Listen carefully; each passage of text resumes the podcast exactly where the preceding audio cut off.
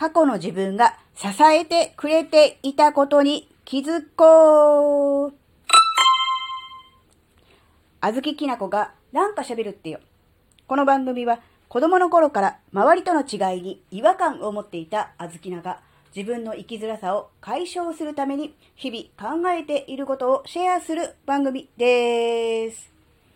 こんにちは、あずきなです。なんか最近えー、過去の自分に背中を押してもらったなとか、えー、昔の自分に支えられてるなって思ったことがあったので、ちょっとシェアしたいと思います。えー、一つはね、えー、じゅうねん日記です。あずきなはじゅうねん日記をつけて、今年でよねんめになっております。なので、まあね、最初の頃はほとんど虫食いだらけで、すっかすかだったんですが、ここいちねん以上はですね、毎日書いてます。といってもじゅうねん日記専用ノートなので実際に書くのはさん行とかよん行とかその程度ですが、毎日続けてます。その日のできたできたじゃない出来事並びに感想とかね、えー、その時に感じた感情なども書いておりますが、まあ、いちねん以上毎日続けているのでね、そうするとね、あの去年の今頃何をやってたかとか何を考えてたかなっていうのが当然あの分かるんですよね。いちページにこうじゅうねんぶんこう書けるので、結局去年の、えー、今日の日付の部分のその下に今年の同じ日付の日記を書くっていう感じになってるんで、いちねんまえ何をしていたか何を考えてたかっていうのが分かるわけです。でちょうどね、今からいちねんまえというのは、えデビュー作自分年齢で生きるの執筆がちょうどはちがつすえに終わり、ちょうど今頃はですね、えー、表紙の作成をしたりとかですね、えーいろいろなんだろうな、あとはあの登録作業をやっていたりとか、あと今ぐらいの時期ですとプロモーション活動をしてたり、あと毎日のように原稿をね、えー、読み返して誤字脱字とかね、うん、表記ブレとかね、そういうのを、えー、チェックしていた、そういう時期です。もうね、出版日がもう決めて決まってて、それに向けてあと逆算して何をやればいいかみたいなのをえー、やっている、そういう最中だったんですね。でその頃、うん、今日は何をやったとかね、えー、表紙が上がってきて、えー、何種類あったけどどれがいいかわからないみたいなことがね、いろいろ書いてあったりとかして、あーこんなことやってたななんて思うんですが、今あずきなは、えー、さんさつめの Kindle 本に、えー、取り掛かっている最中でね、えー、ぜひあの今月中に、えー、なんとかうーん一旦原稿を全部書き上げて、でそこからまあ遂行するなりしていこうっていうのを目標に掲げているわけですが、その中でやっぱり去年の今頃、えー、できていたと、頑張っていたんだから今の私にできないわけはないわなっていうふうに思って、なんか去年の自分にね、えー、背中を押されたなって思ったんですよね。まあ、去年は確かにね、あの出版したことのない全く初めてのことを、まあ、サポートはねしてもらってたんです。サポートはしてもらってたんですが、それでも自分で、えー、決めたり考えたりしなきゃいけないことがいっぱいあったので、その中でうーんなんだろうな、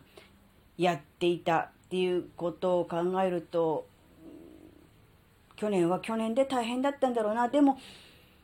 自分でもう決めたこと、うん、出版すること、そして出版日も決めて、それに向けてやるっていうことを決めたことに関して、えー、全力で頑張っていたんだなって思うと、うん、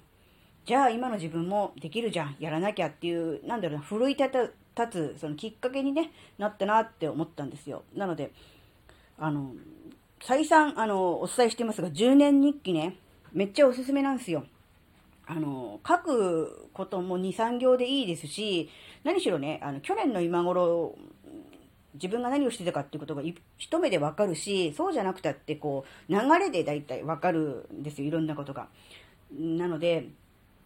すごくね、あのおすすめだし、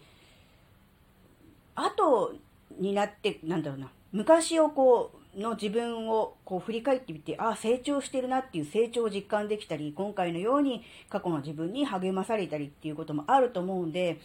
あのぜひあの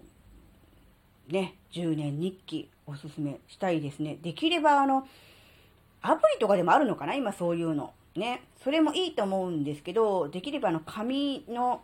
ちょっと分厚めの本みたいな感じのあるんで、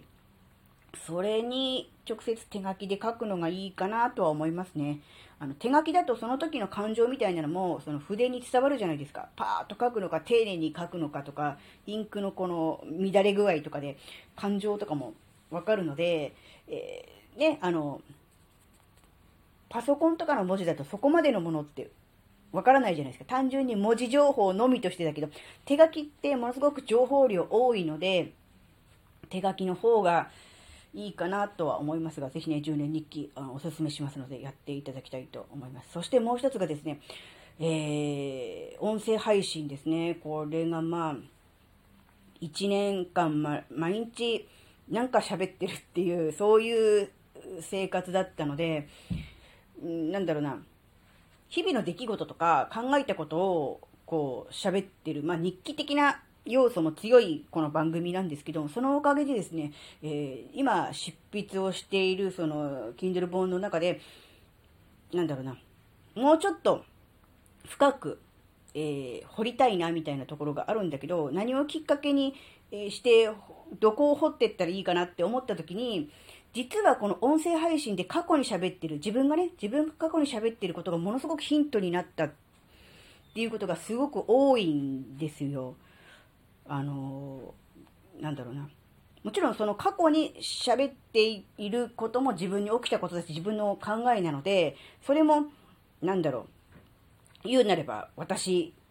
なんですけど、そこにインスパイアされて、ああこれとこれって結びつくよねとか、これってこういうことかもねみたいな、そういうきっかけになったりとかするんですよ。だからなんだろうな、自分の過去の発言とかをきっかけにまた新たな気づきがあるっていうのはすごく大事かな。もちろんね、他の人の配信とか他の人の本とか記事を読んで、えー、そこからインスパイアされて気づいて発展するっていうことももちろんあるんですけども、自分自身の、えー、考え発言にインスパイアされるっていうことももちろんあるわけなんですよ。なのでぜひあのこの音声配信ね、あのさっきなんだっけ、日記は手書きがいいって。そうすると、あの、文字のかすれ具合とか、その文字の感じで、感情とかも読み取れるから、情報量多いよねって話をしたのと同じように、やっぱりこの音声っていうのもすごくこう、情報量多いじゃないですか。単純にこれを文字に変換して、文字だけで見た時よりも、音で、声で聞いた方のが、なんだろう、その時の、うん、なんだろう、口調が速くなったとか、語気が強くなったとかっていうのも含めて、情報量がすごく多いと思うんですよ。だから、音声で残しておくっていうことの強みはすごくあるなって思うんですよ。別にあの Kindle 書くとかブログ書くとかじゃない人でもね、もちろんネタをストックするっていう意味じゃなくても、なんだろうな、過去の自分の配信をもう一度聞き直しておくことで、うん、なんだろうな、成長を感じたり、あるいは新たな気づきもあるんだなっていうことからすると、まあ先ほどのじゅうねん日記と同じですけど、うん、やっぱりね、すごく大事だし、それはやっぱりこう日々積み重ねてきて、いっかいにかいやっただけじゃなくて、毎日のことなので、その分がきっちりこういっぱいあることによって意味が出てくるのかなって思うと、やっぱりこの毎日日記を書く、毎日収録をする、すごい大事だし、なんだろう、あずきなにとってはですよ、他の人はどうか分かりませんが、あずきなにとってはものすごい財産だなって思ったんですよ。なのでお金としての価値はないです、はっきり言って。残念ながら。えー、ですけど、あずきなの人生としては、すごく価値ある収録番組、価値ある日記だと思ってるんで、誰にとって価値を提供するかっていうのももちろん大事だと思うんです。誰かにこう役に立つほしい、あのね、価値を提供する、うん、うまくいけばマネタイズも大事なんですが、自分自身の価値をこう、財産としてこう、積み重ねていくっていう、そういう風な感じでもすごく、うん、なんだろうな、価値のあるものになってきているんだなっていうのをね、ちょっと考えたんですよ。なのでうーん、こんなんだろうな、自分の番組誰も聞いてないし意味あんのかな、やめちゃえって思ってる人もしかしたらいるかもしれないんですけど、いやいやそうじゃなくって、えー、少なくとも少なくともですよ、自分には価値のあるものを積み上げているんだと、積み重ねているんだっていう、そういう認識で、えー、が持てればね、だいぶこうなんだろう、続けやすくなるし、うん、誰かが聞くとかリアクションがあるとかないとか関係なく、うん、自分の、えー財産を一つ一つ築き上げているんだっていう、そういう感覚になればね、えー、続けられるし、えー、楽しみにもなるのかなっていうことをね、ちょっと考えました。なので、えー、日記、そして音声収録、どっちも大事、ね、自分の財産になるよっていう、そういうお話でした。はい。えー、今回のお話があなたの生きづらさ解消のヒントになればとっても嬉しいです。ここまでお聞きくださりありがとうございました。それではまた次回お会いしましょう。バイバーイ。